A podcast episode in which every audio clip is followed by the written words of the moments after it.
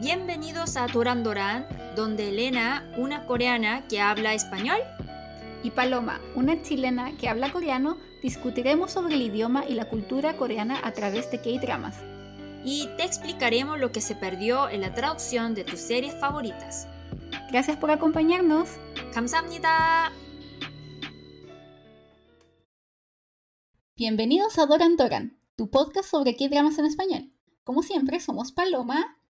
y Elena, y gracias por escucharnos nuevamente. ¿Cómo has estado, Paloma? Oh, he estado bien, Oni, pero sabes que mi marido llegó a un viaje de- del trabajo y tiene COVID de nuevo. ¿En serio? Sí, una vez. Así que estoy esperando a ver si me da COVID o no. ¿Bien o Pero- ti- tienes síntoma o no? Hasta ahora no, solo flojera, pero creo que no es síntoma. Ah, ya, eso es algo bueno. Imagínate, imagínate, el fin de semana largo. Entonces va a tener vacaciones pagadas y disfrutándolo, ¿no? Mm. Sí. ¿Y tú, Oni, cómo has estado? Ah, yo tengo muy buena noticia, ya, ya te conté, que pasé el examen de chef de cocina coreana. Estoy muy contenta. Eh, tengo otro examen que ahí tengo que preparar dos platos en 50 minutos, así. Eh, tengo que preparar mucho para eso, practicar mucho, pero igual estoy muy contenta de pasar la primera fase.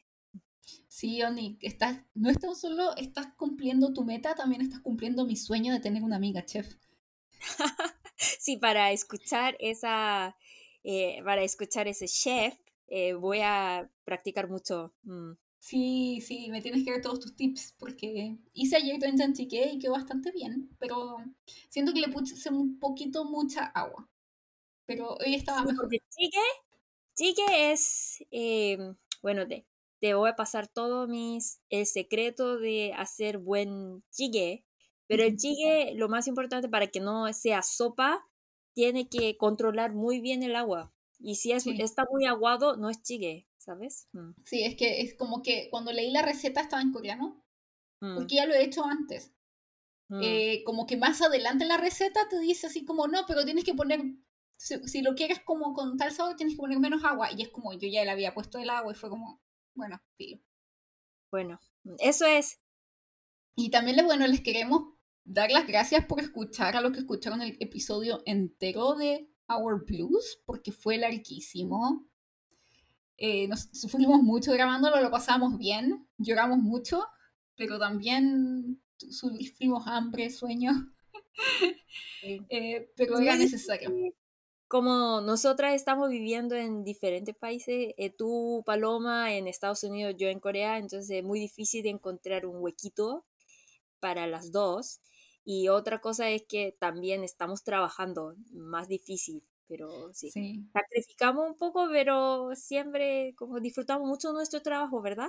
Mm. Sí, sí, es que era necesario porque generalmente cuando hacemos el podcast contamos una historia, comentamos una historia, pero esta vez eran nueve historias que tuvimos que, com- que comentar y fue, fue, yo creo que fue- ha sido el episodio más difícil del podcast. Sí, hasta ahora, sí. Sí. Y además como estamos, estábamos como eh, mentalmente muy agotadas, y lloramos muchísimo por eso. Sí, todavía estábamos con el impacto. Río del mar, pero como, eh, ¿quién dice? Mar, mares de, de, de lágrimas, ¿no? Sí, Nosotros El- decimos río de lágrimas y aquí dice mares de lágrimas. sí, sí, Sí. todo el mar de Jeju en lágrimas nuestras. Ajá.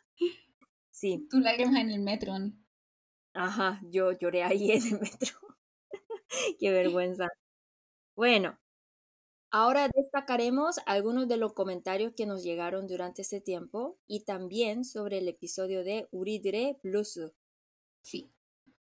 El primero de Twitter fue de Dramática Argenta, que dice lo genial que es ponerle rostros y gestos a sus voces chicas de Doran Doran. Me encantó el live del Instagram y este episodio de una historia, y, perdón, y este episodio de una historia que es para mí un comfort drama. Mi momento llanto de la historia es para el padre ex cáncer y su hijo. Amo Our Blues. Y sí, ese es un momento que fue mi Sí. primer llanto, sí. Primer llanto. Fue el primer llanto así, o sea, con otras partes lloré un poquito, pero este fue el primer llanto así como Sí, ahí empezamos a llorar. Como desconsolado. Ajá. Sí, muchas, muchas gracias, Dramática Argento, por siempre dejarnos mensajitos tan lindos. Y Drama Lover 801.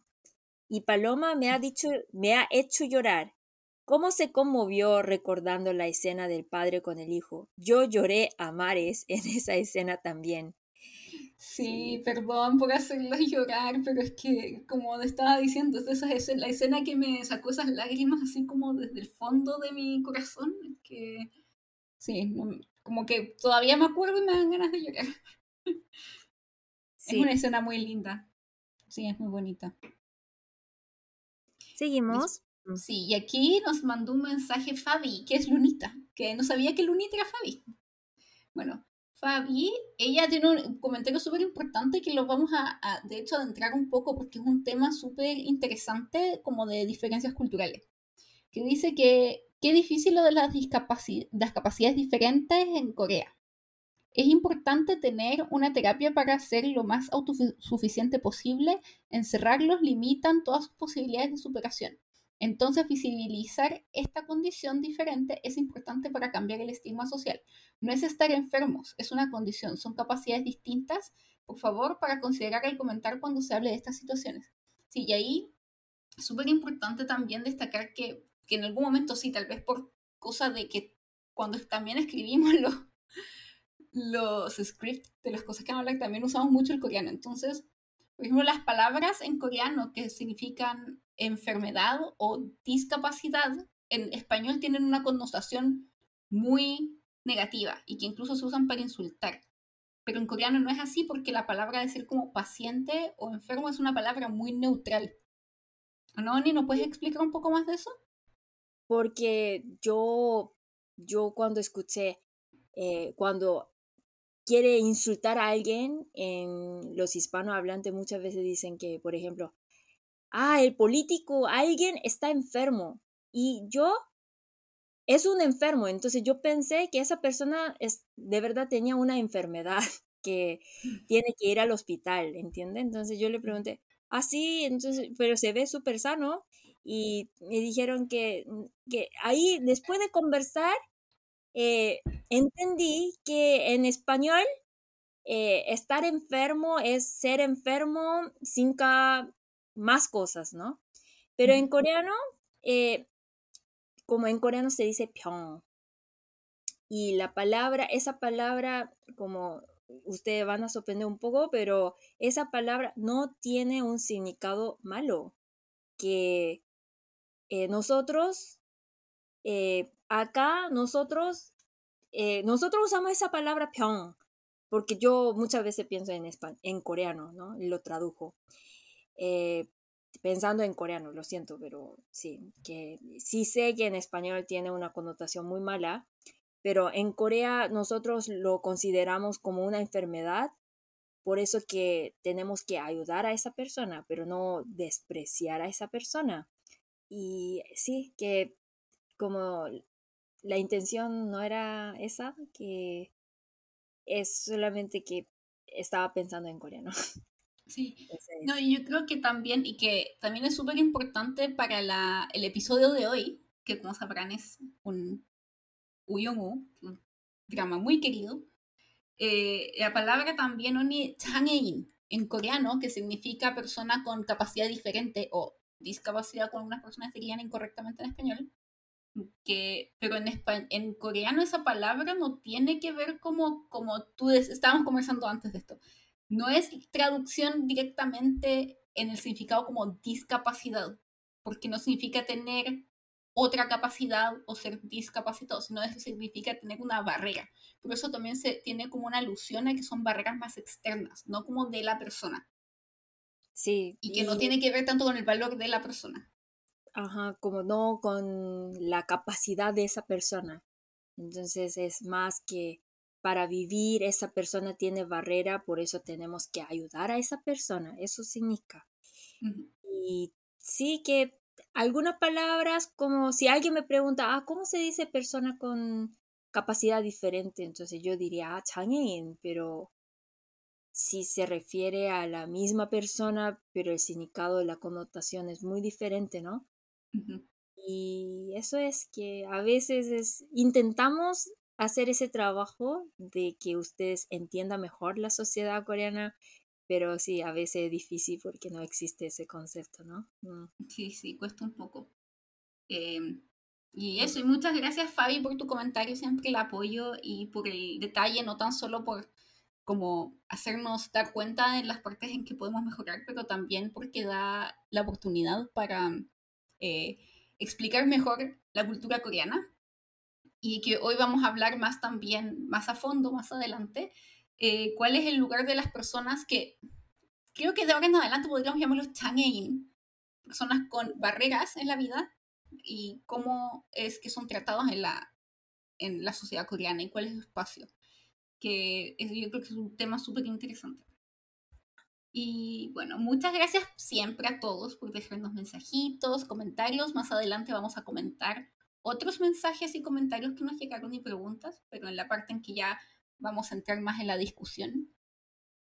Y recuerden que siempre se pueden comunicar con nosotras, ya sea por nuestro Instagram o por nuestro Twitter, y que ambos son lo mismo, arroba dorandorankr. Sí, y no olviden seguirnos en estas plataformas también, en Spotify, Apple Podcast o Google Podcast para que no se pierdan ninguno de nuestros episodios. Y también pónganos cinco estrellitas para que nos recomienden a más fans de los K-dramas. Sí, tener más gente con quien conversar de K-dramas, sí. Para que esta comunidad sea más grande. Sí. Y bueno, Oni, Ahora es el momento de la pregunta de hoy, que como ya sabrán si escucharon el episodio anterior, ya no es tan solo sobre K-drama, sino que sobre la cultura coreana en general.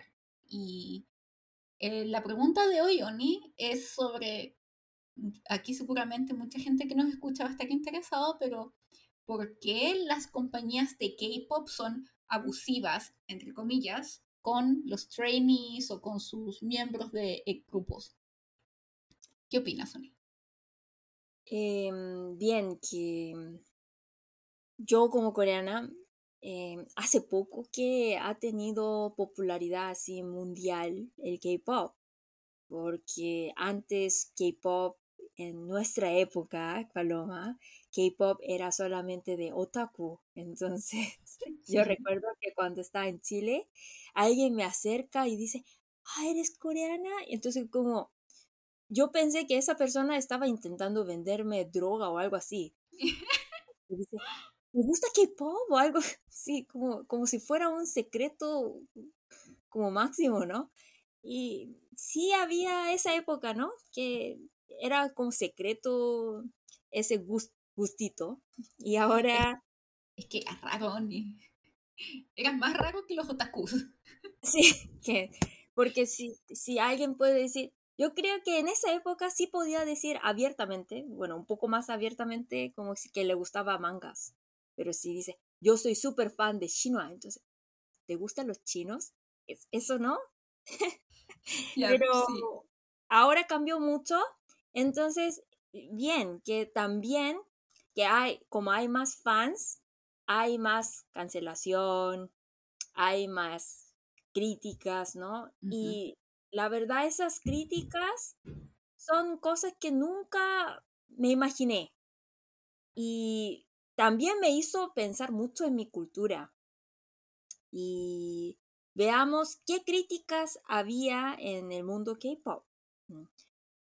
Eh, muchos dicen que es muy abusivo el sistema de training, mm, de entrenar a los entrenar y la verdad es que creo que no solamente el sistema de training, el sistema educativo y todo eso como nacemos y vamos al colegio, estudiamos y después hay otra competencia de ir a la universidad y después conseguir trabajo y ir a las empresas grandes.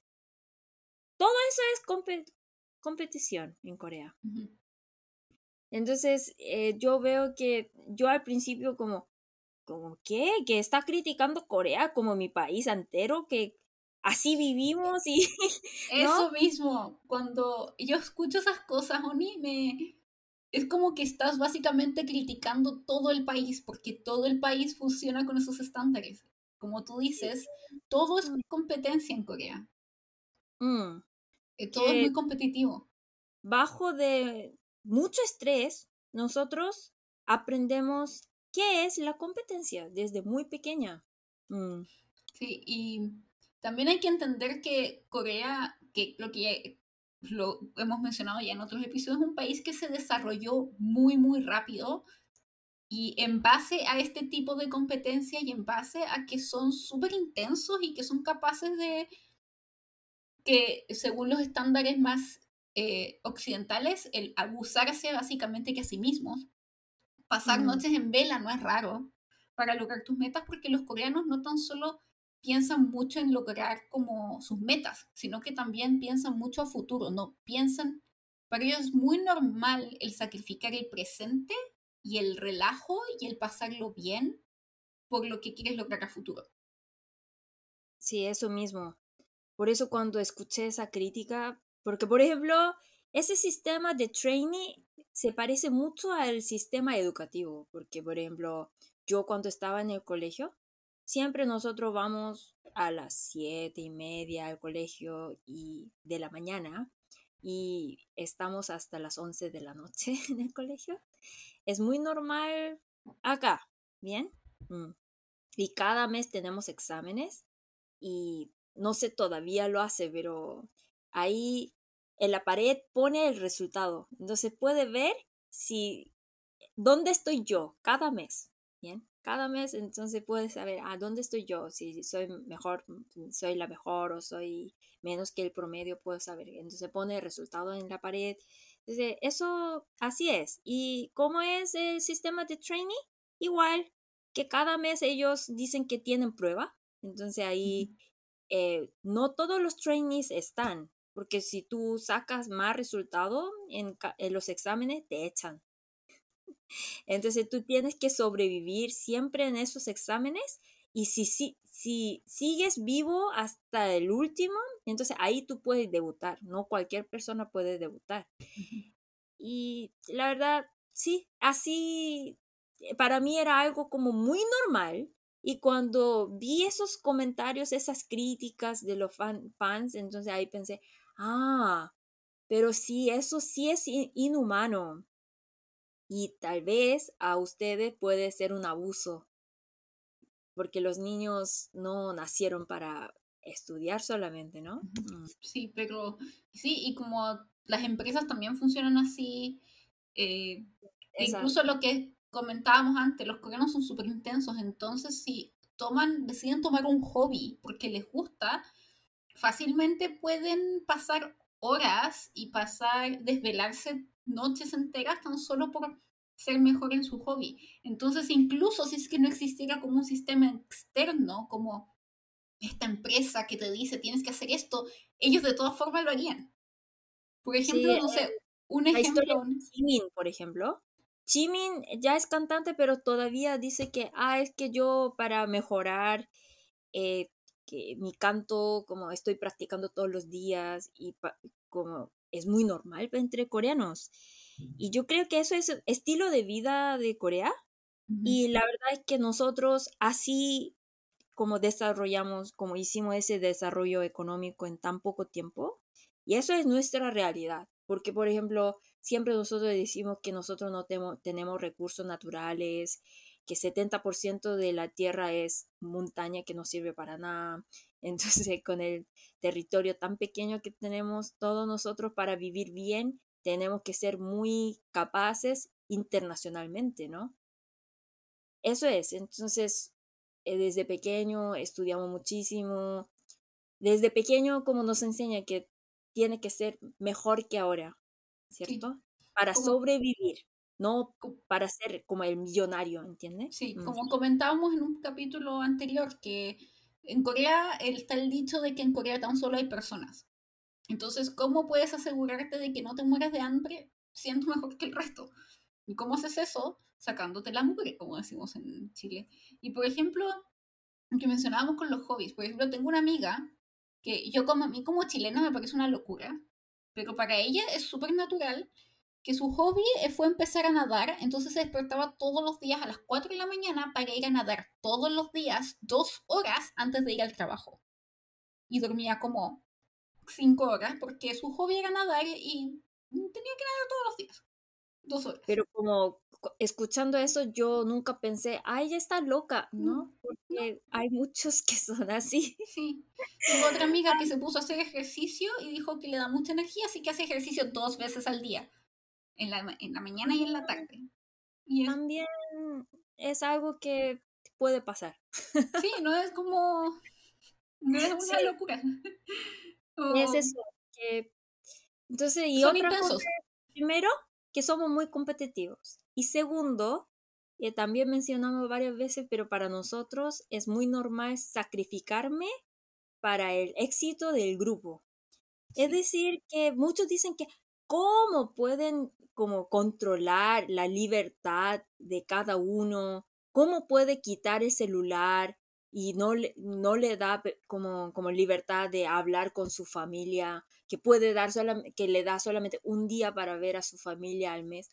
Es muy inhumano. Dicen eso y yo nunca pensé, la verdad es que nunca pensé que era inhumano esas cosas, que yo pensé que era algo normal. Eh, sí, pero como estoy diciendo para explicar que como el sistema de trainee de K-pop, de las empresas de K-pop, es simplemente como una reflexión de la sociedad coreana y le estoy diciendo que así es la sociedad, pero no estoy diciendo que eso sea buena, porque como siempre digo, en Corea se- hay muchas personas que se suicidan. Y sí hay que, como yo creo que además, como todos los trainees son, en general, son menores de edad, entonces yo creo que por la ley hay que proteger eh, derecho de ellos. Como es, es problemático. Es, eh, eh, muestra muy bien cuál, cuáles son los problemas de la sociedad coreana. Sí, como tú dices, Oni, este tipo de sistemas no, es que creo que desde afuera es muy fácil juzgarlos, pero antes de juzgarlo y decir, como tú dices, que es, es bueno o malo, y como, bueno, repitiendo un poco lo que tú dijiste, que tú no estás diciendo que esto sea bueno o que sea malo, No Y estoy también- defendiendo no lo estás se- solamente. Mm. Sí, exactamente. Pero también por ese lado es el hecho de que es también muy fácil verlo desde afuera y verlo desde Latinoamérica, Estados Unidos, otros países y decir, ah, eso es abuso sin tal vez entender que esto es un reflejo de la misma sociedad y que hay razones detrás de eso y que hay Sí. razones históricas y razones económicas y que antes de tal vez pensar como juzgar, porque he escuchado de mucha gente que eso como que deciden no escuchar K-pop porque por el abuso de las compañías. Y es como, entonces no usarías nada coreano. No podrías usar celulares que tienen partes coreanas, o sea, ninguno. No podrías usar ningún tipo de televisor, no podrías usar nada. Porque Eh, eso todo es digo, así. criticar es fácil, porque por ejemplo dicen que, ah, los coreanos están locos, como mira esa idol que están, como tienen solamente hueso, están demasiado flacas.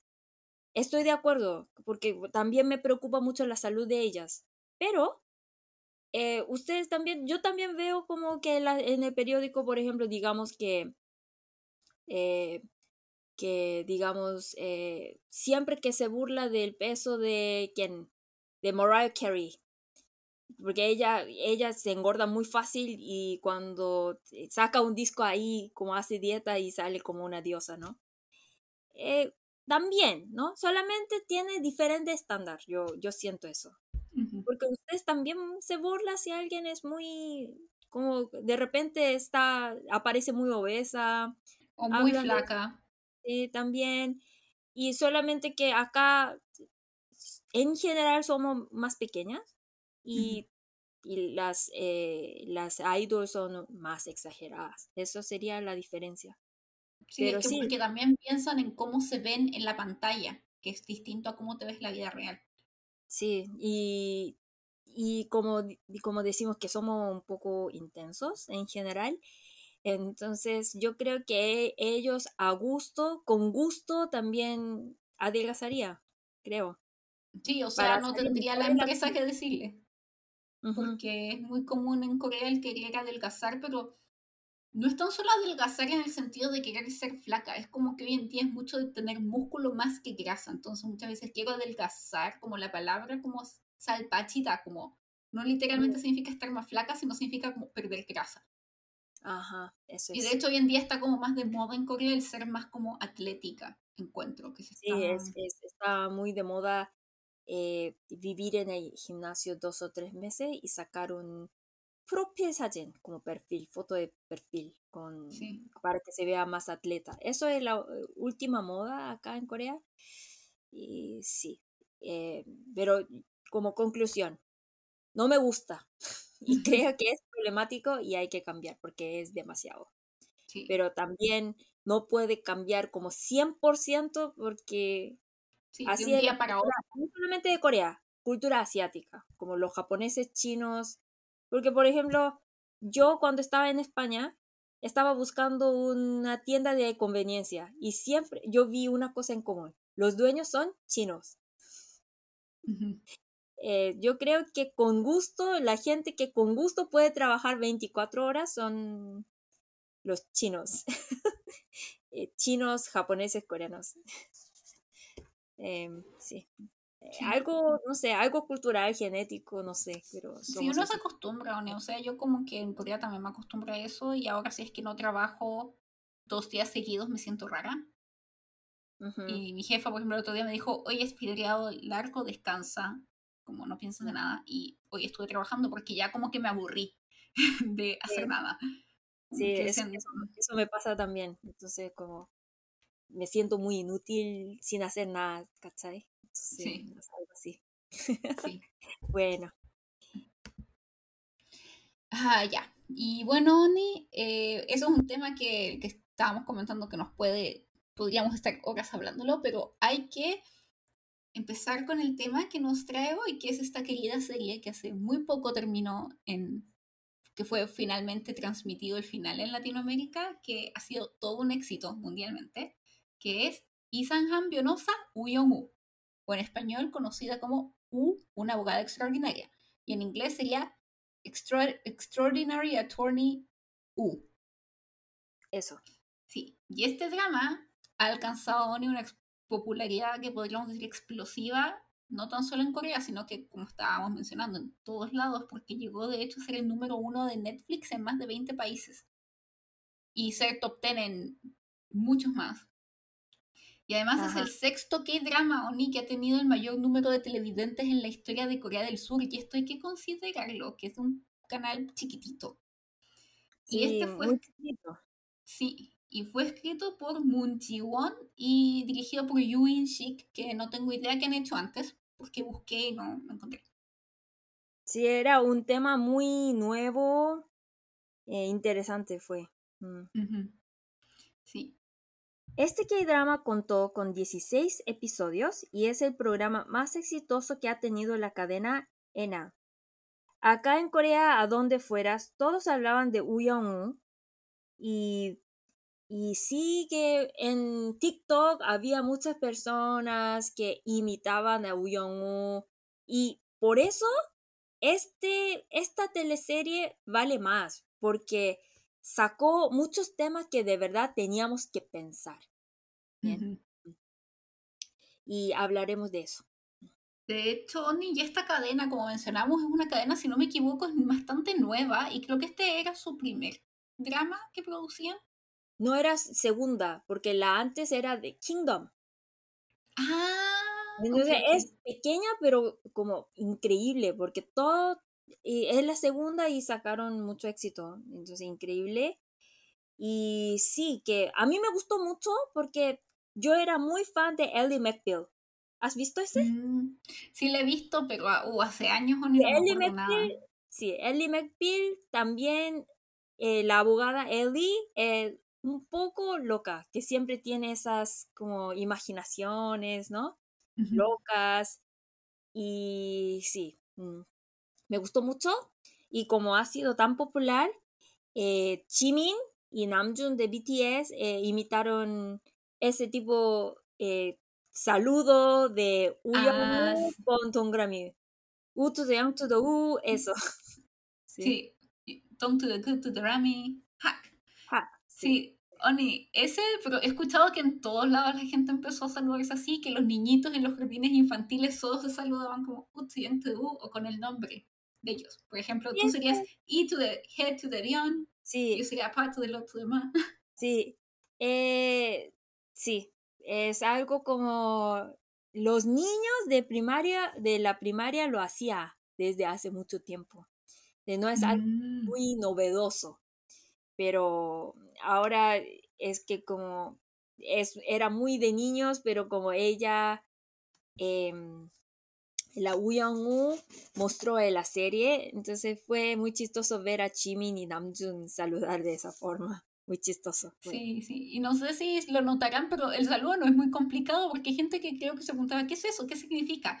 No significa nada, es U, pues su nombre es U Young U, entonces U to the Young to the U y Sí. Dong to the Gu to the Rami. Por eso tú serías I to the He to the Dion en tu nombre coreano. Ujú. En, es- en español sería E to the E to the Le to the Na. Algo así. Sí. Sí, algo así. Mm. Y bueno, los personajes de esta serie son claramente nuestro angelito, que a mí me gusta, es que es, es un angelito, que es Uyong-woo. Que Mm, sí. Es un angelito, ¿no? ¿no? Que es interpretada por Park Eun-bin Mm. y es la abogada de Han Bada que tiene 28 años y que se encuentra en el espectro autista. Y además es una savant, o sea, tiene un coeficiente intelectual muy alto, Mm. tiene una memoria fotográfica impresionante y tiene dos grandes fascinaciones, las leyes y los mamíferos marinos, en especial las ballenas y los delfines.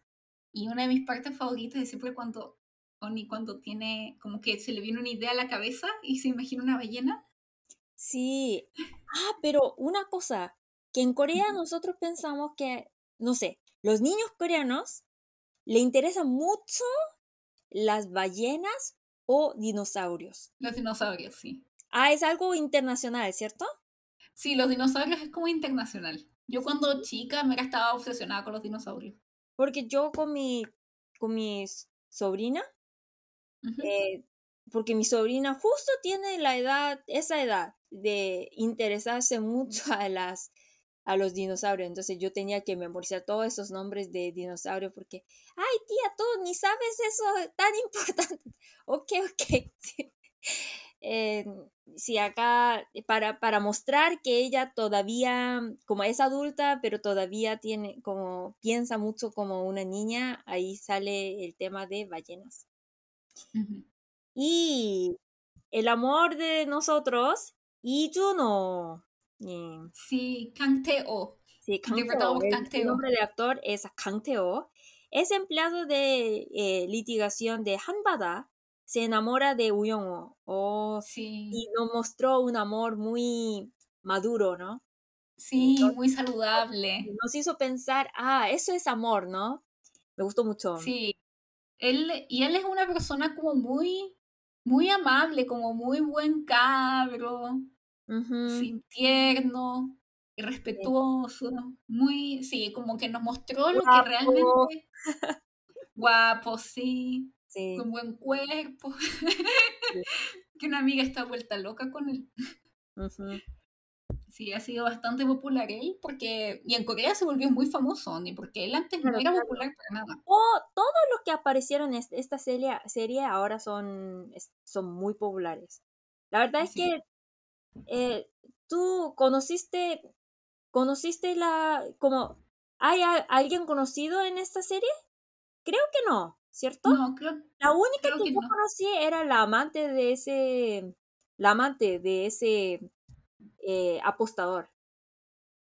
Porque Ah, porque es la de, de Business Proposal. sí, ahí, Sí, yo la conocí a ella, al papá de Uyong Oni. afaste.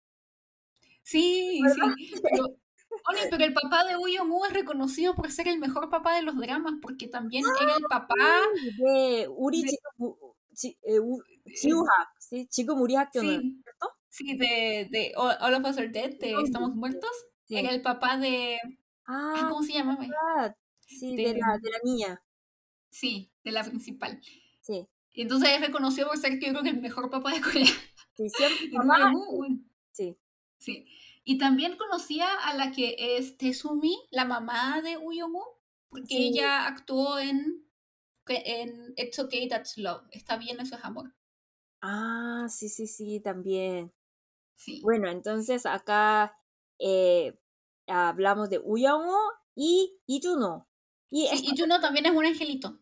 Sí. Los dos también son es muy importante 정명석 어. 정명석 es abogado de Hanbada con muchos años de experiencia que se transforma en un mentor para Uyongo. Sí, él es interpretado por Kang Ki-young y al Mm. principio se ve como alguien muy duro y que de hecho rechaza a Woo Young-woo al principio, pero después como que la como que la defiende, como si fuera su casi que una hija o algo así. Y él Sí. yo creo que es uno de mis personajes favoritos. Sí, pero como yo también estaba, antes trabaja, trabajé, antes trabajé en una oficina de abogados como intérprete y eso como puede pasar porque es un drama. En, eh, la realidad es muy frío. Mm. Está lleno de komusulsu solamente, voy a decir. Sí. Sí. Bueno, ¿Y quién es Kwon Sul-su? Él Kwon-minu. está Kwon Kwon es el colega de Hanbada que tiene una personalidad muy competitiva y arrogante y como les expliqué, los coreanos son muy competitivos y, y tal vez un poco arrogantes como él. Por eso le explico que le estoy explicando que la oficina de abogados en general está lleno de comino, podría decir. Sí. Eh, Y él- chistoso e imposible. Mm. Y él se convirtió un poco como el enemigo número uno de Corea, eso sí, en algún- después de ciertos capítulos. De chicas. Sí. Pero muchos chicos, yo creo que muchos chicos se sintieron como un poco atacados, viendo como la cancelación hacia, hacia. Mm. sí. Eh, porque como yo creo que muchos chicos se ide- identificaron. Yo también creo que pasó. Sí, pero sí. Pero después, como es un drama, como termina todo felices. Sí, como que cambió bastante en los últimos episodios, que eso lo vamos a comentar después. Ajá. Y él es interpretado por Ju Jong-hyuk. ujú, Y la siguiente es el personaje de Choi Soo- Choi Soo-yeon, mm, interpretado por Ha Yoon-kyung, que es una colega en Hanbada y ex compañera de universidad de Woo Las dos fueron a la Universidad Nacional de Seúl. Ujú. Y ella tiene una personalidad que también se ve como fría, pero a la vez directa, pero a la vez es muy protectora de Woo Young-woo y siempre desde que estaban en la universidad la ha ayudado y la ha guiado y ha tratado de defenderla de otros. Sí, y ella, ella cuando se pelea con Kominu, eh, habla de esos temas de, de igualdad, ¿no? Mm. Ujú. Y nos hizo mucho pensar, em, porque en Corea, por ejemplo, eh, Corea, porque eh, Corea está separada por dos, entonces mucho, todos los chicos coreanos tienen que ir al servicio militar. Y em, y en Corea antes daba más puntos a los chicos porque ellos tenían que pasar en, en el ejército dos años, pero ahora dicen que esa ley como discrimina a las mujeres, entonces ahora ya anularon, como no existe esa ley.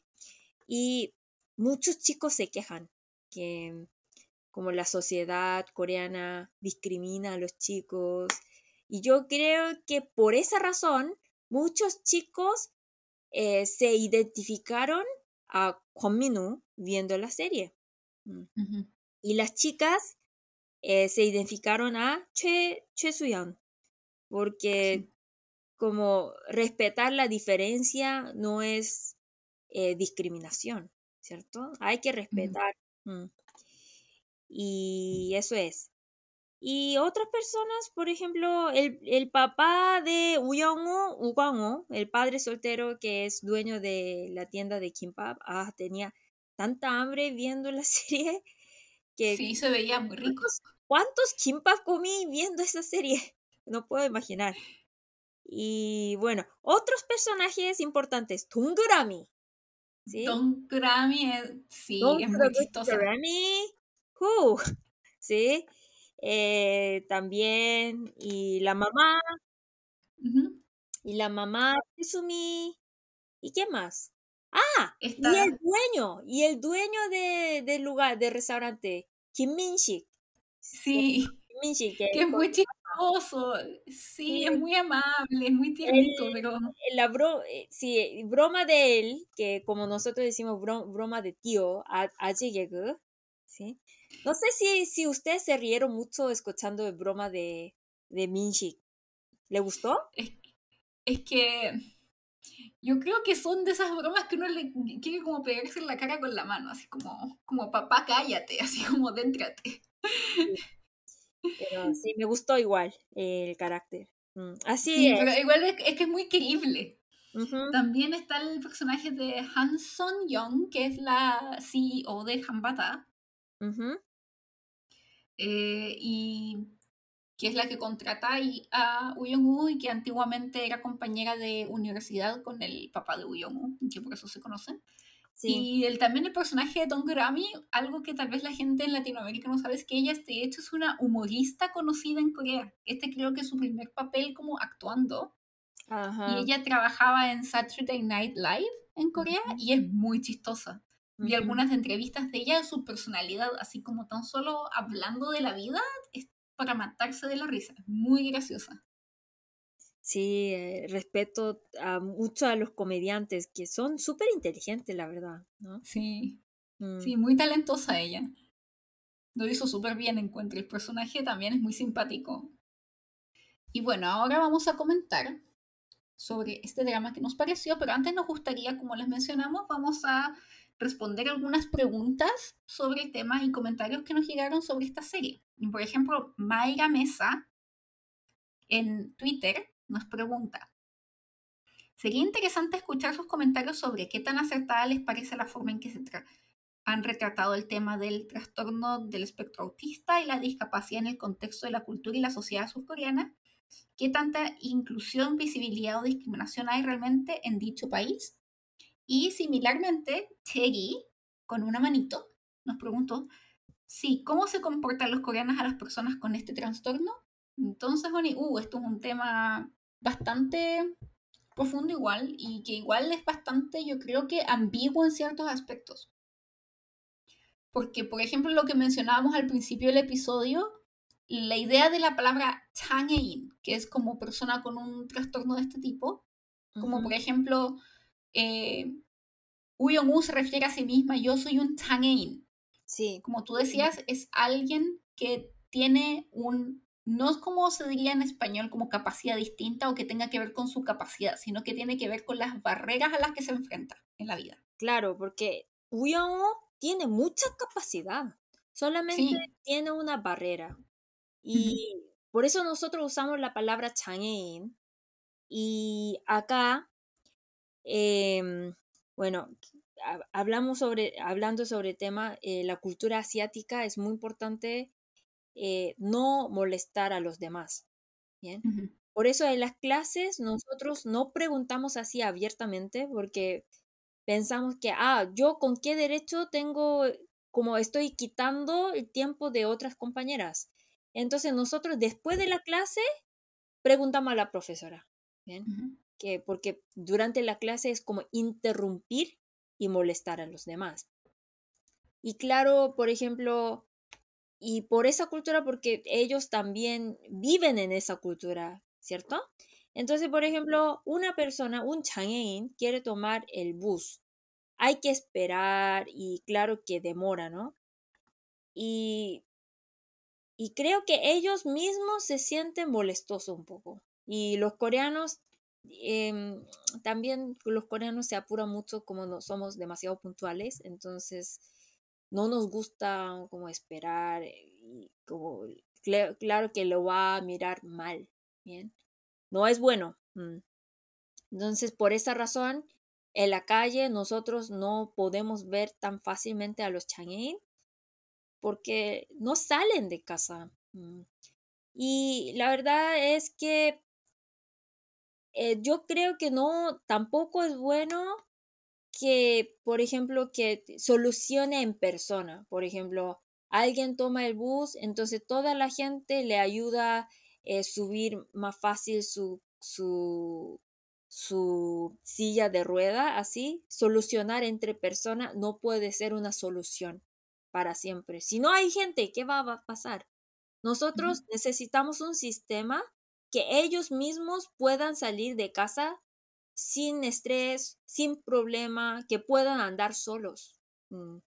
Y todavía en Corea, como económicamente estamos muy desarrollados, pero todavía falta ese sistema, por ejemplo, la calle no es tan fácil para caminar y eh, como el metro está súper complicado para los la, para Chang'e y últimamente por eso había una protesta. En Corea no hay muchas protestas porque no nos quejamos, somos más como que aguantamos. Y había protesta de Chang'e y es porque había pasó esa es pasó un accidente al inicio de este año que una persona que andaba con la silla de ruedas eh, tenía que tomar el metro, pero en esa estación de metro no había ascensor. Entonces esa persona tenía que bajar por la escalera.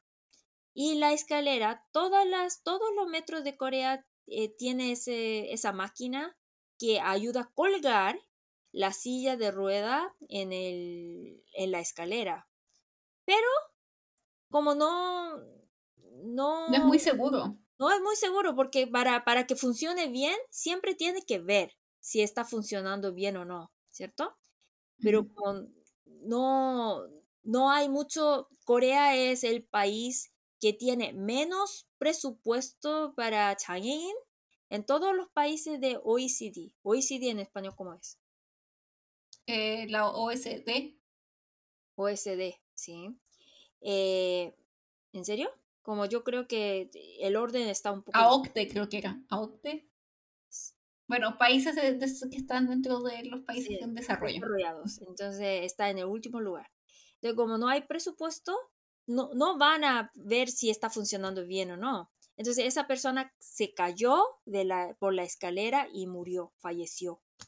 Y ahí empezó esa protesta que, que instale eh, ascensor en todos los metros y para eso empezaron esa propuesta y había mucha queja.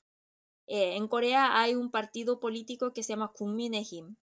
Que es de extrema derecha. Sí. Y el líder de ese partido dijo que eh, los Chang'ein, ¿con qué derecho quitan el tiempo de los ciudadanos? De los, de los, de las, de los panitas, ¿sí? Y entonces, ellos no son coreanos. Yo tenía sí, no son ciudadanos entonces. Sí, y, y la verdad es que en, eh, Corea eso es problema porque como nosotros, depende de la generación, pensamos muy diferente. Por eso cuando alguien dice, ah, Corea es así, entonces muchas veces yo pienso diferente, ¿bien? Porque es muy difícil generalizar. Porque depende de la generación, nosotros pensamos muy diferente. Por ejemplo, los viejos como los viejos tienen pensamiento más colectivista, entonces ellos piensan que, claro que como son minorías y cómo podemos sacrificarnos tanto para esa minoría. Y, y muchos viejos pensaron que esa protesta como le molestó, que, que ellos pueden como ir y tomar otro transporte público y por qué como tan egoísta pensaron, pero los jóvenes no pensaron así. Entonces, claro que tenemos como, hay, eso es como una, un problema de la sociedad coreana, que entre generaciones somos muy diferentes.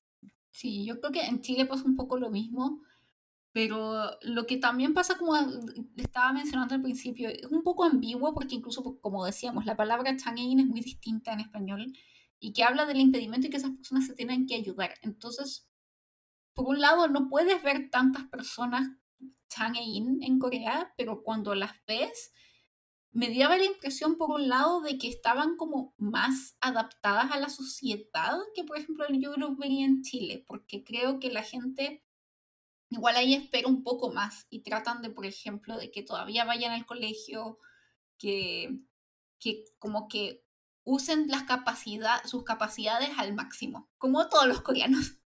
Sí. Entonces siento que, por ejemplo, vi personas, bueno, con síndrome de Down que eran, eran súper como independientes muchas veces y que hacían muchas cosas y que la gente en general era bastante amables con ellos y no los trataban muy distinto y, eran, y, y los ayudaban. Pero también como que se, siento que se espera un poco más de ellos. Sí.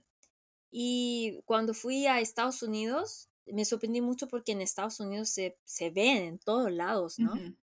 Y yo ahí, como, como cuando fui por estudiar, a estudiar a Estados Unidos cuando tenía 20 años más o menos, eh, viajé por ahí y me sorprendí mucho y pregunté a mi tío, ah, ¿por qué hay tantos como Chang'ein aquí en Estados Unidos? Entonces mi tío, como mi tío es ya casi medio gringo, y me dijo que Corea está raro. ¿Por sí. qué en Corea no se ven Chang'ein? No, nunca pensaste en eso y ahí pensé, ah, sí, cierto, porque acá en Estados Unidos todo es muy conveniente. El país, el país sí piensa mucho en Chang'e, que ellos no tengan mm. ninguna dificultad al salir, pero Corea no. Entonces falta todavía muchísimo para mejorar. Mm. Sí, y, y, ya yendo como más en específico como al hecho de personas con el espectro autista, eh, yo creo que eh, yo creo que en Corea cuesta todavía entender que es un espectro y yo creo que en Corea como que todavía estaba el estereotipo de cómo es la persona del espectro autista y que es el típico estereotipo de esta persona que es un poco un genio y que está que eh, que es extraño pero es un genio, o por otro lado es una persona que está totalmente aislada de la sociedad. Y yo creo que lo que el, el valor de esta serie es que ha llevado, como tú decías antes, Joni, es que a muchas personas a cuestionarse mucho el lugar de las personas con eh, en el espectro autista en la sociedad y cómo es realmente el espectro autista. Y hay gente aprender mucho sobre el espectro autista, porque yo creo que, como tú dices, tal vez no se ve tanto o como mucha gente, a mí me da la impresión que incluso en Corea las personas... Hay que visualizar, ¿no? Exactamente. Visualizar. Nuestra amiga nos comentó. Sí, por otro lado, em, eh, respecto como la, el, yo creo que la interpretación de Woo como persona en el espectro autista es bastante buena. Y sí, yo creo que he visto vi algunos videos de personas en el espectro autista coreanas y su opinión sobre Uyong y también sobre personas en otros países sobre su visión de Uyong y obviamente eh, hay opiniones diversas. Algunas personas dicen, oh, porque siempre lo interpretan de esta forma. Y, pero acá que también... siempre es así, porque aquí sale un chico con autismo también. Entonces, yo, tiene un autismo. Bueno, a mí me gusta mucho esta serie, pero demasiado educativo, que, nos quiere como pensar mucho, ¿no? Eh, sale romance, pero ese romance también es muy, puede ser un modelo, ¿no? Entonces, como, me gustó mucho, la verdad. Mm. Sí. Y, eh, y ese, por ejemplo, esto mismo, lo que hablábamos, de que te ponen el contraste entre Uyong que es como un caso muy ideal de alguien con autismo, y pero también te ponen el contraste de este chico que tiene eh, uno eh, un, está en el espectro más severo y, y, te muestra que esto es un espectro y que no toda la gente es así. Yo creo que también en Corea pasa que hay algunas características como de la cultura coreana que, por ejemplo, que sea mala educación mirar a los ojos, que hace que también, por ejemplo, personas que tienen, son del espectro autista pasen más desapercibidas, porque en Corea el mirar a, eh, uno de los síntomas del, o características del espectro autista es que a las personas les cuesta mucho mirar a los ojos. Mm, pero es otra cosa, yo pienso, porque, por ejemplo, eh, ahora como todavía estamos, la pandemia no, no terminó y tenemos que usar mascarillas, ¿cierto? Y que como cuando usamos como los emoji, tú al tiro puedes entender lo que estoy explicando. Porque en Corea, eh, ¿cómo diría? Que em, ustedes, si tapan la, con la mascarilla la cara, piensa que no puede saber el sentimiento de otra persona, ¿no? Sí. Por eso yo creo que como los occidentales que nosotros decimos, eh, como se siente un poco como que tiene miedo al hablar con alguien que tiene mascarilla. Yo sentí eso, ¿cierto? Pero en Corea eh, no, porque nosotros, la boca no es muy importante, nosotros expresamos todo con los ojos, ¿cierto? Sí, es más con los ojos. Y de hecho, si no ves los emoticons, con este, como este, asiáticos, generalmente el cambio como de sentimiento está en los ojos, mientras que los occidentales está en la boca. Solamente con la boca, entonces como con, con ese, ¿cómo se dice? Con, eh, con la paréntesis, ¿no? Es la boca, entonces ahí paréntesis arriba, triste. Ahí abajo, eh, sonrisa, ¿no? Y nosotros con los ojos, así, ¿sí? Así como, como flechitas hacia arriba o triste como te es. Sí, los ojos. nosotros no teníamos ningún problema y para nosotros los ojos es muy importante, pero sí, como tú dices, que, que en Corea expresamos con los ojos, pero no podemos ver directamente, tenemos que ojear un poco.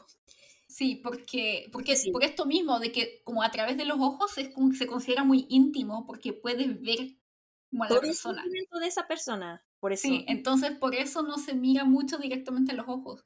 Y también en Corea la, la cultura tiene como reglas bastante como bien definidas de cómo tratar al otro, por ejemplo, si es mayor que tú, si es menor que tú. Entonces me da la impresión de que personas en el espectro autista que tal vez no están, están como más en el espectro como más, más liviano, por así decirlo, pueden pasar más desapercibidas que, por ejemplo, si estuvieran en un país de Latinoamérica, por ejemplo.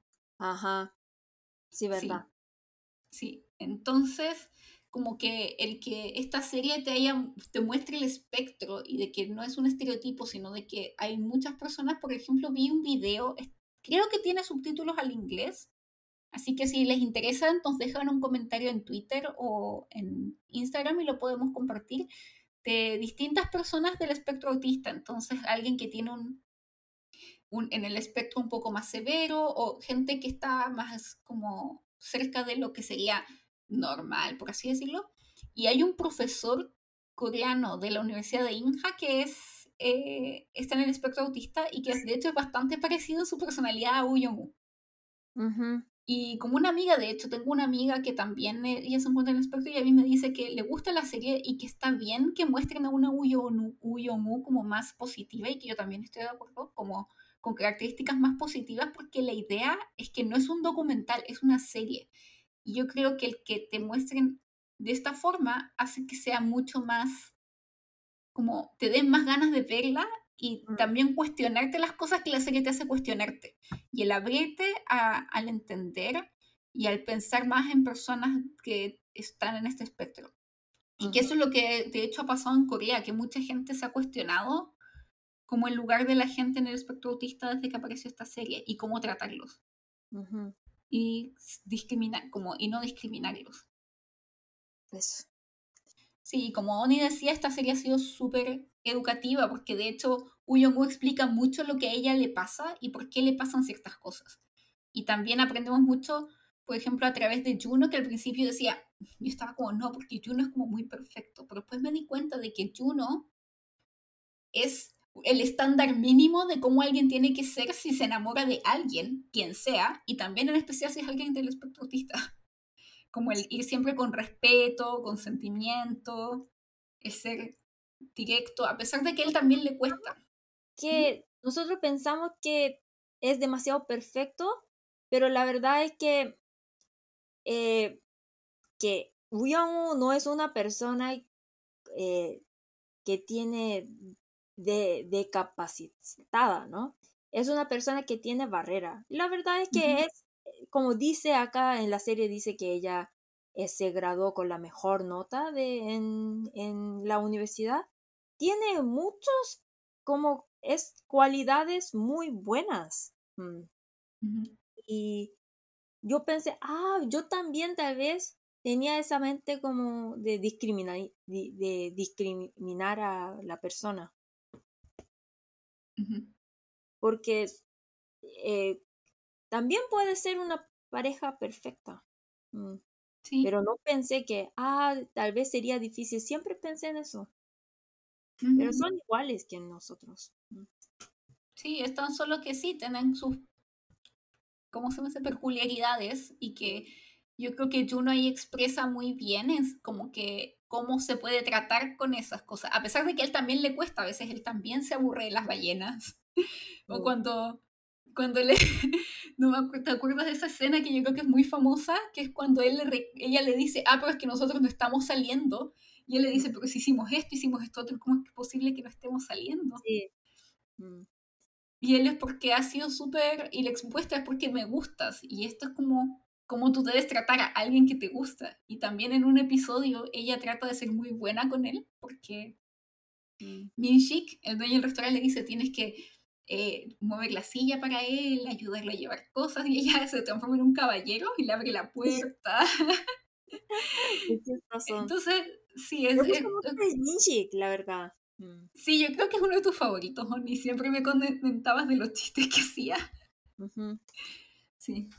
Y bueno, ahora también nos llegó, pasando a otro tema, nos llegó un comentario de nuestra amiga queridísima, her name is Taquito, de Taquito. Mm. Y ella dice, leí que los casos que se presentaron en el drama fueron reales, excepto dos de ellos. ¿Pueden hablar un poco de esto? Me pareció interesante.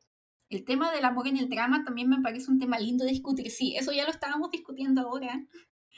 Y o cómo la sociedad toca el tema actualmente. Bueno, como ya mencionábamos, creo que la serie muestra, da un muy buen ejemplo de cómo no tan solo tratar en una relación romántica con alguien que es del espectro autista o que puede ser, tiende a ser como tagging, como lo hemos mencionado, sino que también eh, yo creo que es como un estándar para todos, como que nadie puede esperar menos que un no, no Oni, porque no yo creo que no es tan ideal, yo creo que es una como que es, es normal, o sea, es como lo esperable. Ajá. ¿Qué opinas tú? Es como lo mínimo, que te traten con respeto, con cariño, con educación, que sean amables contigo, que sepan esperar. Y bueno, y sobre Pero, los casos, ujú, En la sociedad coreana es un poco difícil ver hombre con ese perfil y es porque, como hemos mencionado, la sociedad coreana es muy competitiva, no te ujú, espera, pero ahí ella ni puede entrar eh, usando la, esa puerta, ¿no? ¿cómo se dice esa puerta? puerta giratoria. Sí, puerta giratoria.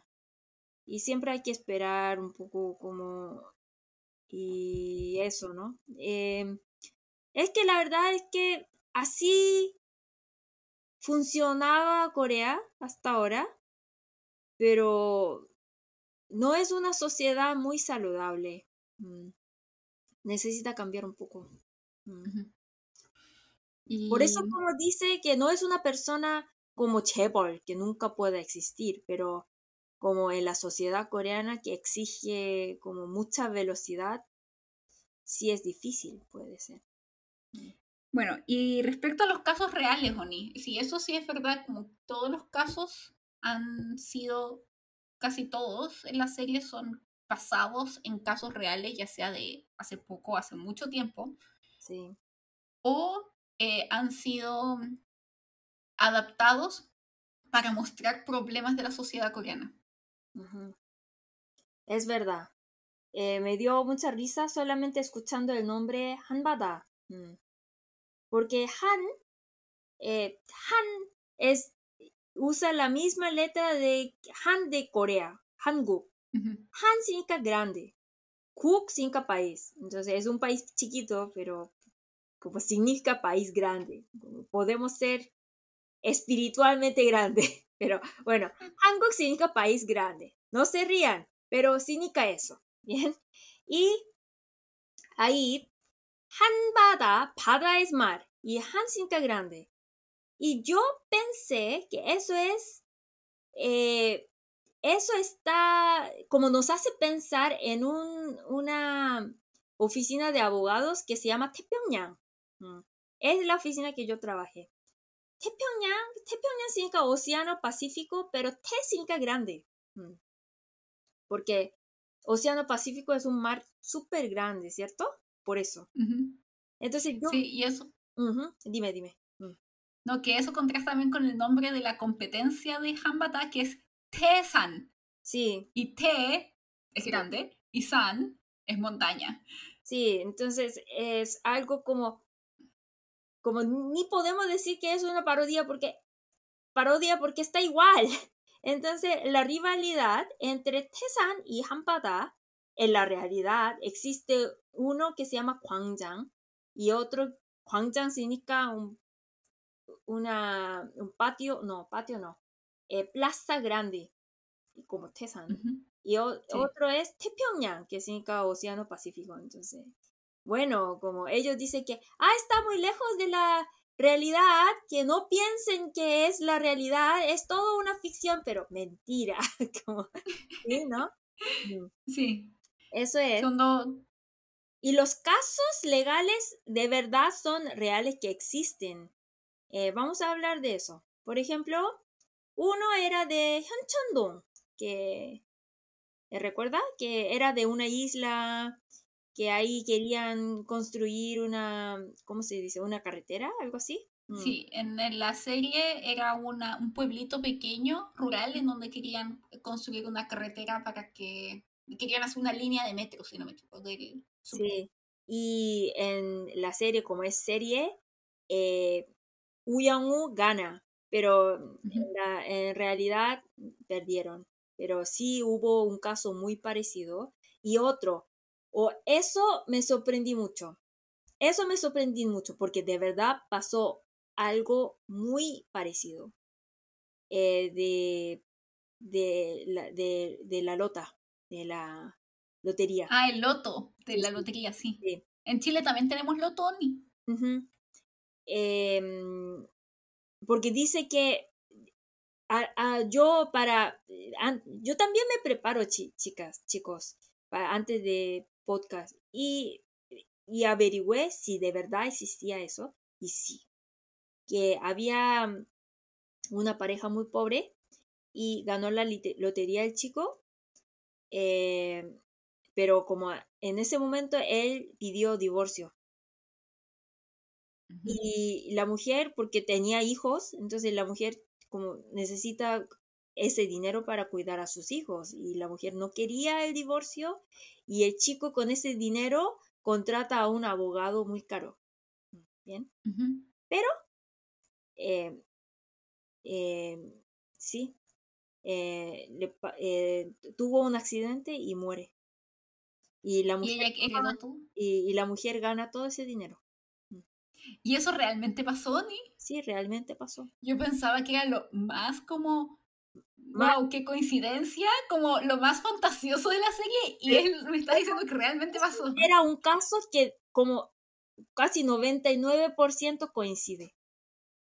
¡Wow! Yo no pude creer. Por eso cuando, cuando vi, ah, voy a buscar porque dice que, ah, eh, sí, sí hubo un caso muy parecido. Y busqué, no es parecido, igual, Igual.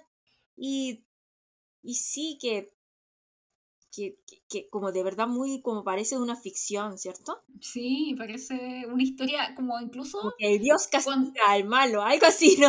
Exactamente, como, como ese, ese, como tú dices, como ese recurso literario que se supone que usan los malos escritores, que es Deux Ex Machina, Ajá, que es que de repente Dios o una fuerza superior lo arregla todo.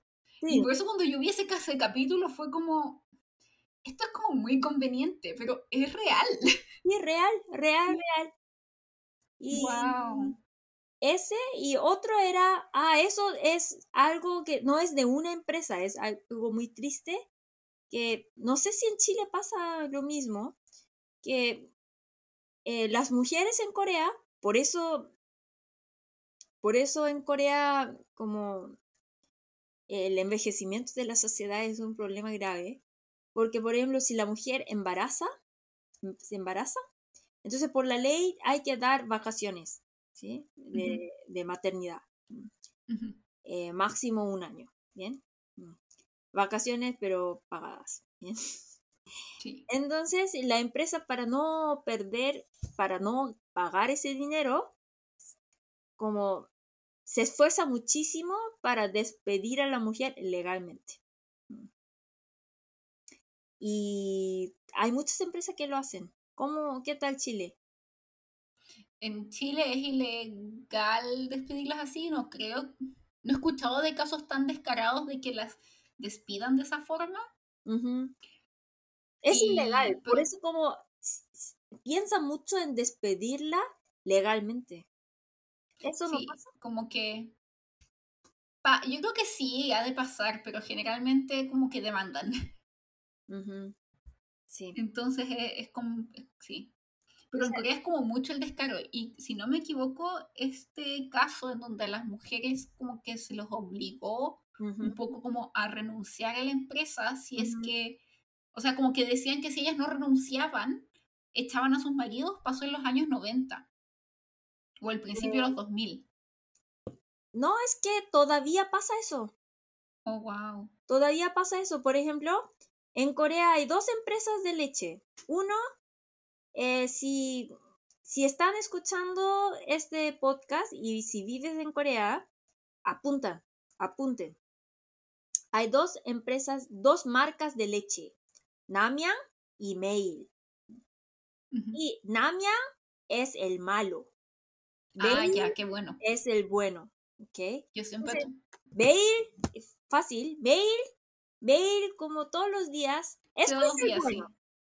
Namia, ah, difícil, ok, está bien porque es el malo, ¿ok? Porque Namia es el que, por ejemplo, ¿quién consume más leche? Los niños y las mujeres. Como cuando la mujer está embarazada toma mucha leche, ¿no?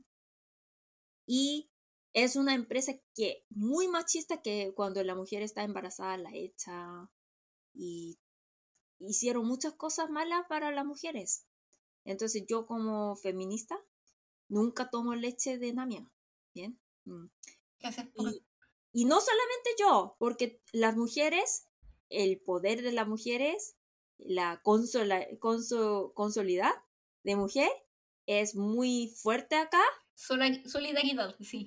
Solidaridad. Entonces nosotros, eh, Damian antes siempre estaba en el número uno, pero después de saber qué, qué hicieron Damian, entonces empezaron el boicot y ya Damian perdieron casi más de cinco años de dinero y ahora quieren vender la empresa, pero nadie lo vende. Nadie la compra. Sí, Mail es muy popular. Yo, por suerte, yo tomaba Mail la Mail You, la leche de soya Mail.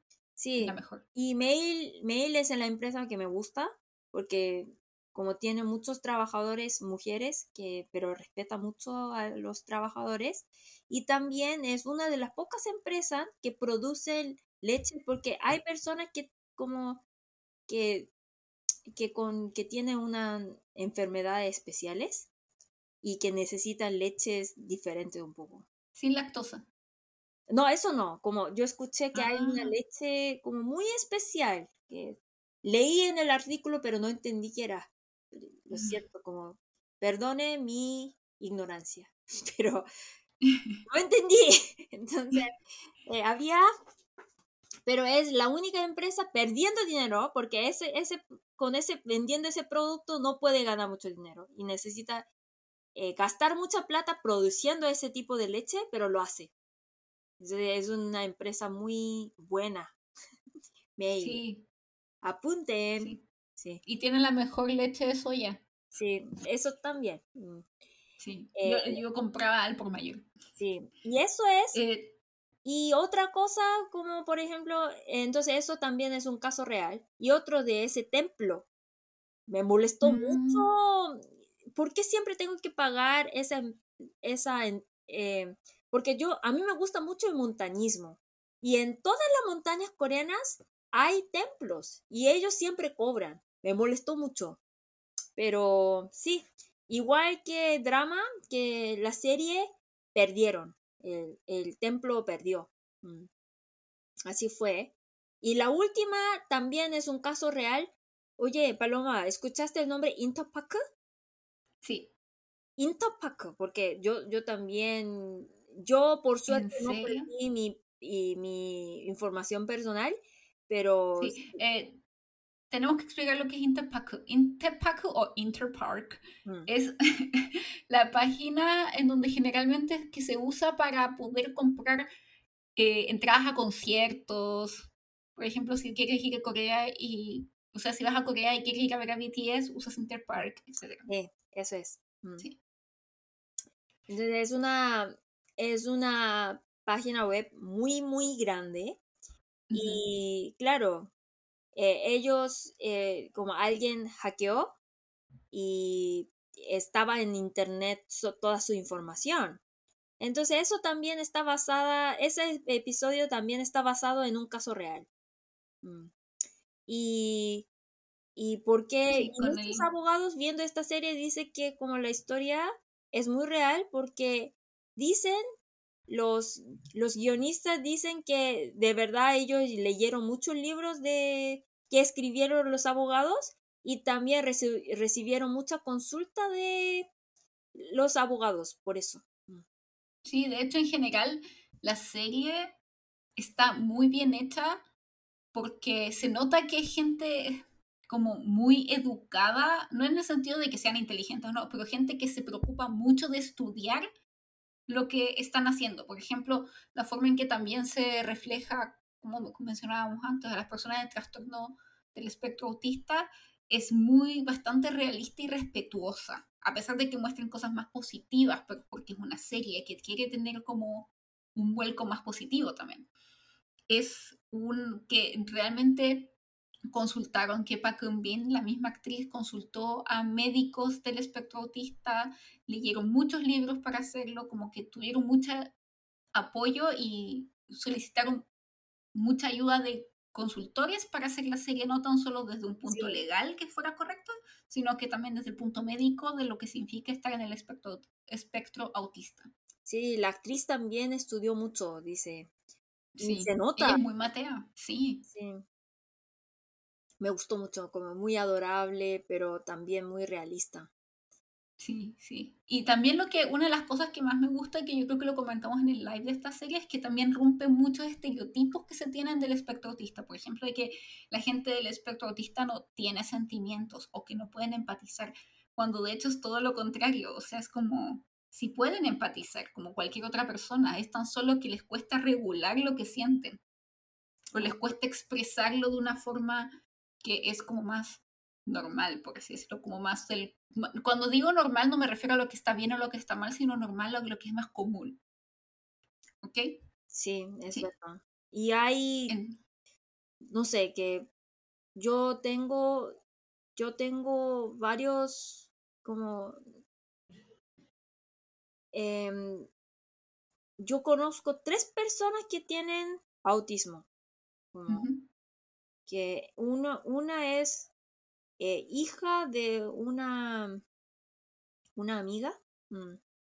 La hija tiene autismo, la hija de mi amiga. Y otro es de un, una tía un poco lejana, tiene hijo con autismo. Yo creo que no es, no es algo como que difícil de ver, es algo común. Mm. Y por eso como nos hizo pensar, ah, eh, ¿cómo tenemos que tratar a esa persona? Eso fue. Oni, hubo bastantes críticas, no tan solo al personaje que se transformó en el enemigo número uno de Corea, que fue Kwon Min-woo, que es este chico competitivo que es bastante cruel con Woo Young-woo y que reflejó como ciertas personas en Corea que tal vez actuarían de la misma forma, pero también hubo muchas críticas al personaje de Tae-soo-mi, a la mamá de Young-woo, por lo que tal vez es poco realista lo que pasa en esa situación. eh, nada realista para mí, que, porque yo no pude entender, porque ahí Tesumi, eh, no sé cómo es en otros países, pero en Corea el mundo legal es muy machista. Solamente hay hombres, hay muy pocas mujeres. Y como ella es la presidenta de ese, ese, esa oficina legal, entonces eso significa que ella era como sobresaliente, muy competitiva. Y para mí es muy difícil como pensar que sea realista la historia, que una mujer tan competitiva eh, que como decide dar a luz solamente porque le pidió el hombre que, que, que no abortara. Porque si, si, fue, si fuera yo, nunca lo haría. Sí, y, y también, por ejemplo, el hombre después la critica como si fuera una madre mala. Entonces me hizo pensar, pero ¿por qué, señor? Usted dijo que solamente te, ruego que no aborte, que, que dé a luz eh, de la niña y después la creo, la cuido yo. Así dijo, ¿no? ¿Y por qué, por qué yo no pude entender al papá? Y en Corea también, eh, este drama, ese, esta serie es, es como siempre, como, como nosotros hablábamos que es una, una serie muy buena, excepto esa parte. Porque la mamá hay que tener, eh, sentir culpable por su hijo. Yo creo que ahí tenemos que ver otra cosa, que antes nosotros teníamos la idea que los niños tienen autismo porque una característica de autismo es que no tiene expresión facial, ¿no? Entonces, en Corea antes pensaba que los niños tienen autismo porque la mamá es indiferente. La mamá no habló mucho, mucho con su hijo, por eso el niño no aprende cómo comunicarse con otras personas. Pensaron que era problema de la educación de la madre, pero ahora sabemos, sí sabemos que no tiene que ver con eso, que es más como por el problema que causa en el es cerebro. genético. Sí. Eso es. Sí, o sea, en el sentido más que nada, o sea, como conversábamos antes de la serie, yo igual lo entiendo porque tú, ni eres bastante racional. Yo soy un poco más llorona tal vez y como que sí entiendo y tal vez yo si estuviera en su lugar lo entendería, pero el asunto es que en Corea se criticó mucho el hecho de que es poco realista porque es muy poco probable que eh, en la época en que Tesumi hubiera tenido a Young mm. que ella hubiera tenido al hijo, siendo que era así de competitiva y de una familia como más chebol, porque lo más probable es que de todas formas ella hubiera abortado, a pesar de que era ilegal, pero siempre ha pasado en Corea de que ha habido aborto, claramente para callado, porque por el, ¿cómo se llama? Por el, eh, eh, ¿cómo se llama? La crítica de la sociedad, entonces es muy poco probable que ella haya dicho que sí a algo así, considerando la divinidad como la como que, haya, que sean de personas tan distintas. Ajá. Y más que todo, en esa época es muy difícil una mujer decidir, ah, em, voy a ser mamá soltera. Imposible. Nadie, nadie. O sea, sus, sus papás la hubieran obligado a no tener esa guagua ese bebé. Sí, no hubiera pasado como que la niña La decisión del papá, de la mamá, de los dos, son como, pero ustedes no son coreanos, ¿cómo pueden tener esa decisión? Para mí era un poco difícil de entender. Sí, claro, o sea, hay de todo tipo, pero como no, te digo que como la mayoría de los coreanos no tomarían esa decisión. Eso digo. O sea, y también como considerando el como el, como su, de la familia que viene. Lo más probable que incluso si es que ella hubiera querido tal vez tener al, agua, al bebé y dárselo al papá, los papás de ella no la hubieran dejado. Le hubieran dicho, jovencita, la agarran, la mandan a un hospital, corren esa guagua. Por eso, mencionando la, la serie anterior, Uridre Plus, eh, la decisión de esa pareja joven de dar a luz es algo muy nueva. ¿Bien? Sí. Eso es, ahora sí puedo creer, porque los jóvenes son un poco más así como, como tiene esa coraje de, son más como, eh, no son tan conservadores, pero en la época de Jesumí, creo que imposible. Eh, Esa fue la crítica que, que ellos escucharon. Mm. Sí, y comparando también con Our Blues, de hecho, en esa serie los papás también querían obligarlos y llevarla, como que literal la quería agarrarla y llevarla al hospital a hacer el aborto. Y que es algo que ahora ella, el personaje en Our Blues, se podía negar a porque también era una decisión de ellos y son más jóvenes y en el mundo moderno. Pero hace 30 años eso imposible. Sí. Y bueno, y antes de terminar con las discusiones y pasar a, a nuestras siguientes secciones, también nos llegó el mensaje, Oni, de Berta Angélica, que nos pregunta, ¿cuál es su opinión de una temporada más? A mí me hubiera gustado que cierren la primera temporada y con todo su elenco completo. Personalmente, a mí me gustan las series de una sola temporada. Y yo hubiera estado feliz con una sola temporada, pero también como que qué bonito que hagan otra, porque igual me encariñé con los personajes. Es que, no sé, yo siempre veo que la secuela eh, nunca es mejor que la original. Original, sí. Eh, y yo no quiero arruinar esa imagen angélica de Uyongo. Si de repente Uyongo cambia y como da bofetada de... de kimchi.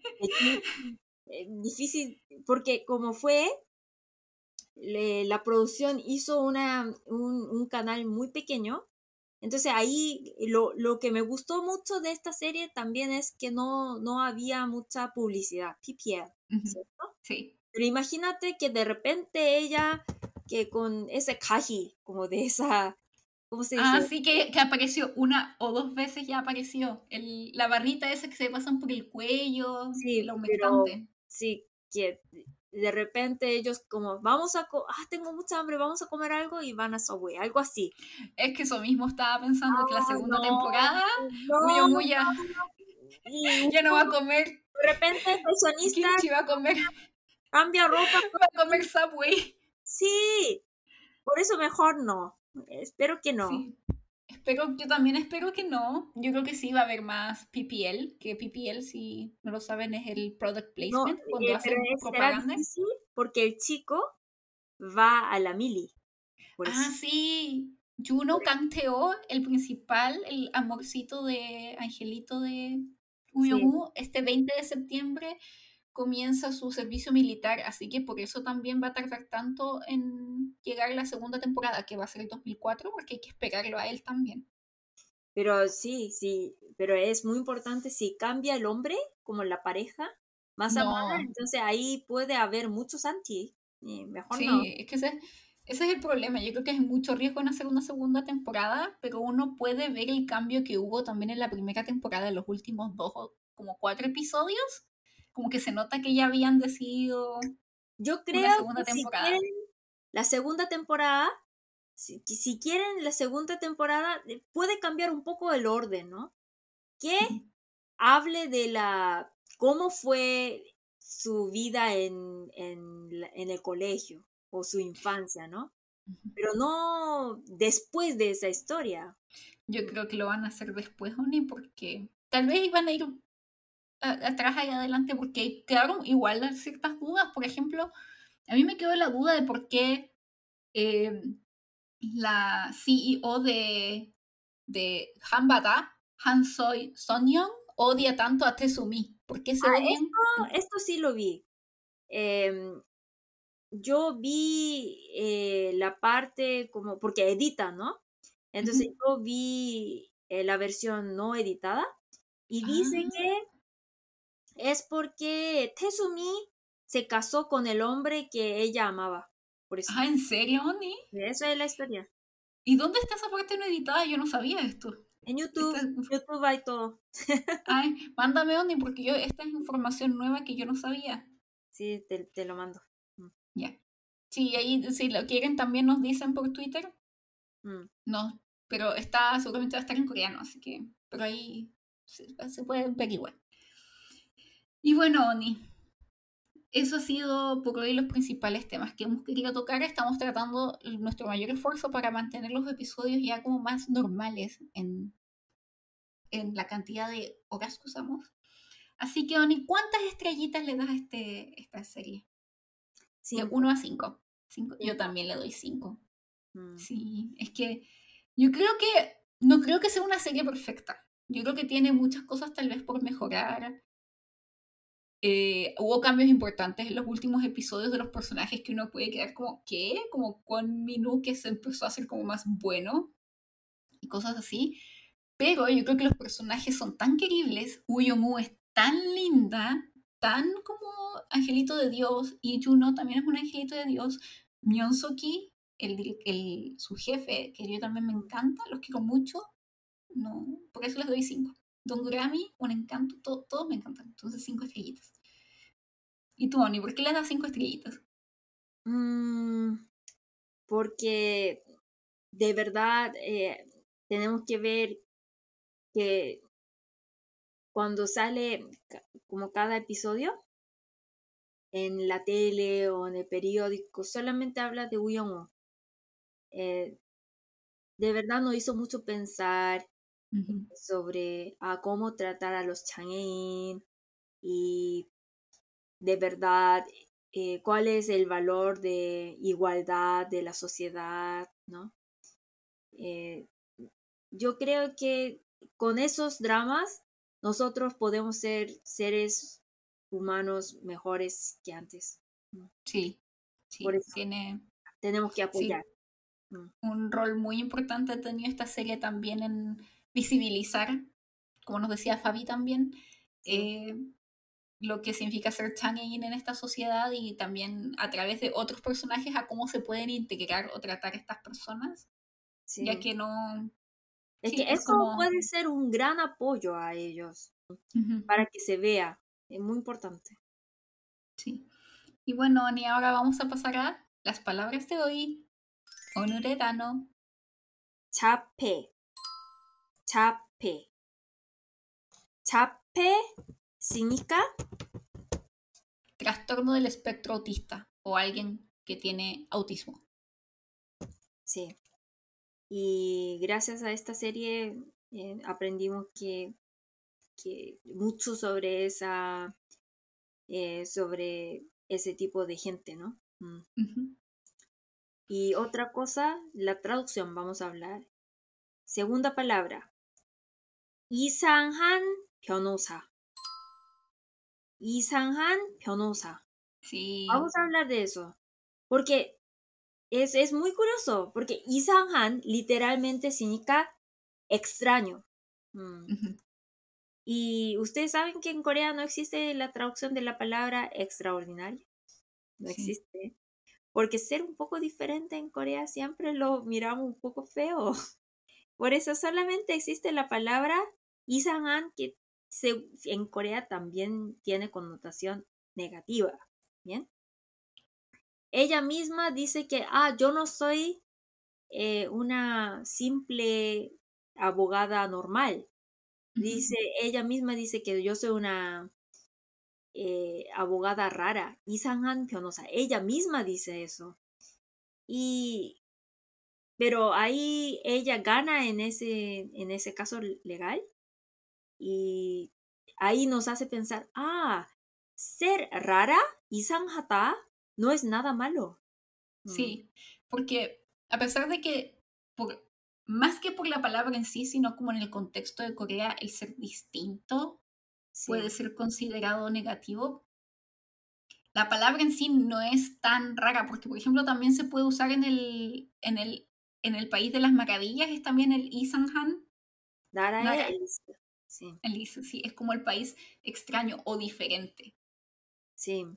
Entonces, hay algunas personas que tal vez no hablan coreano también, que tal vez criticaban el uso de esta palabra, pero yo creo que la palabra es bastante adecuada porque te muestra que lo extraño no necesariamente es malo.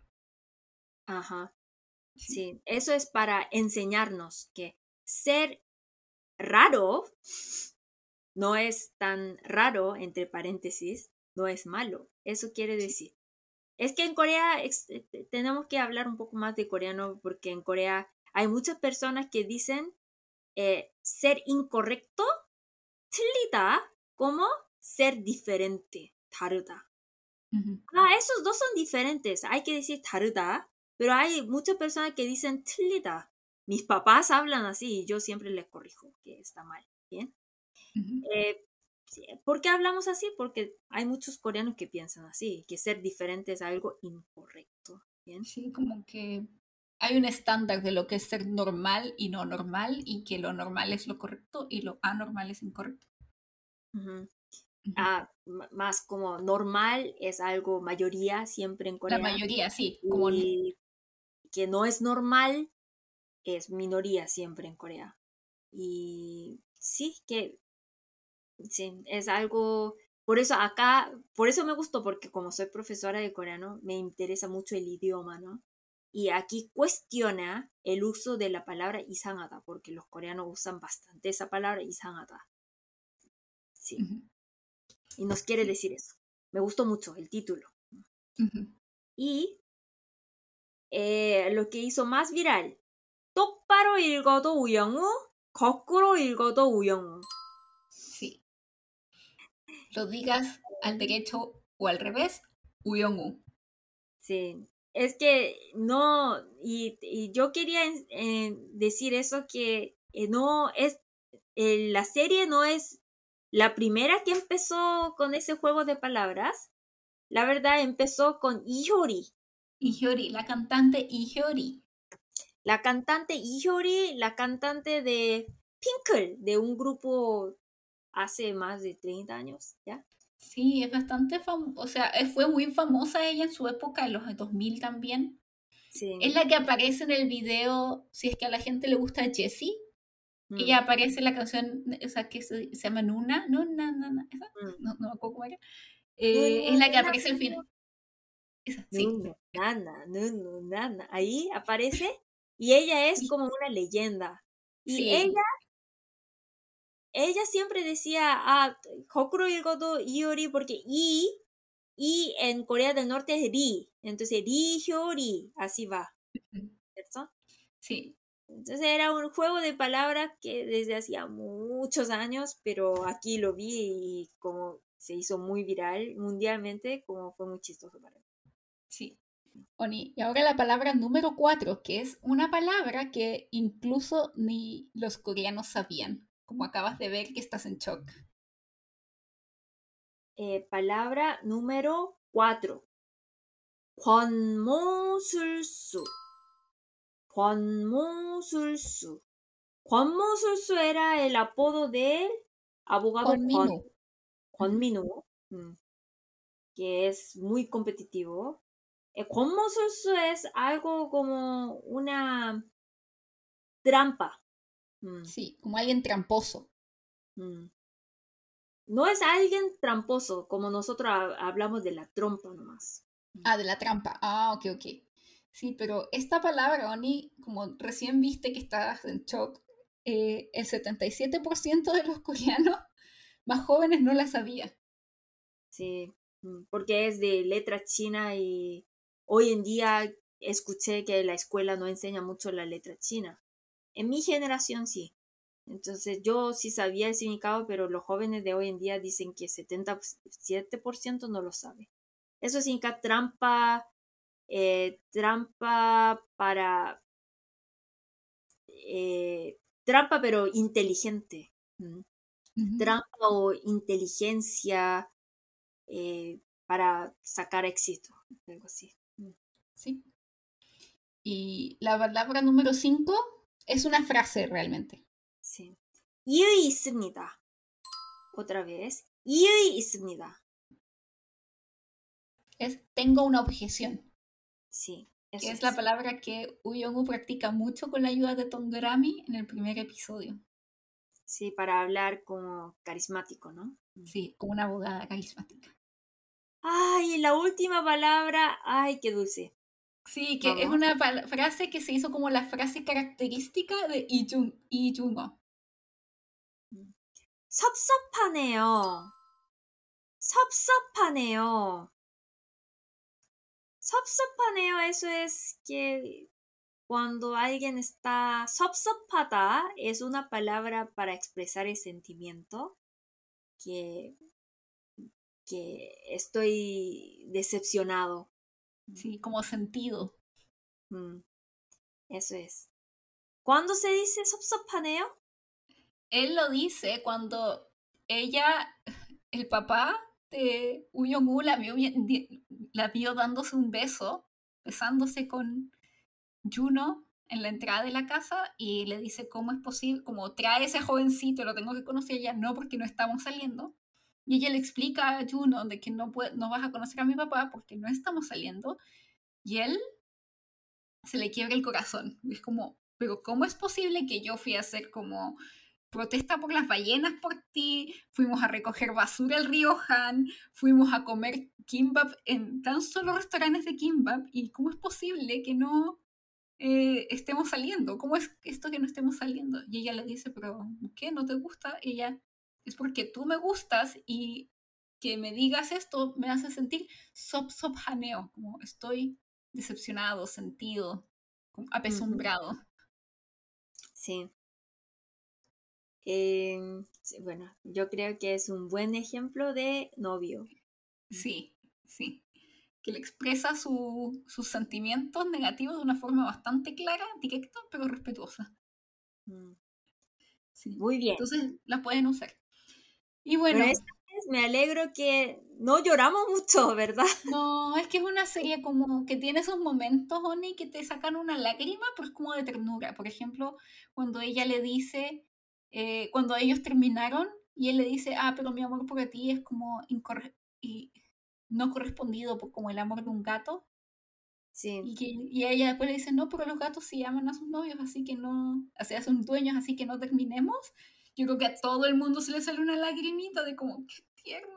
Sí, porque yo cuando vi, porque yo tengo un gato y yo, bueno, como los gatos no son como perros, pero sí, eh, viene en, eh, al tiempo que de verdad lo necesito.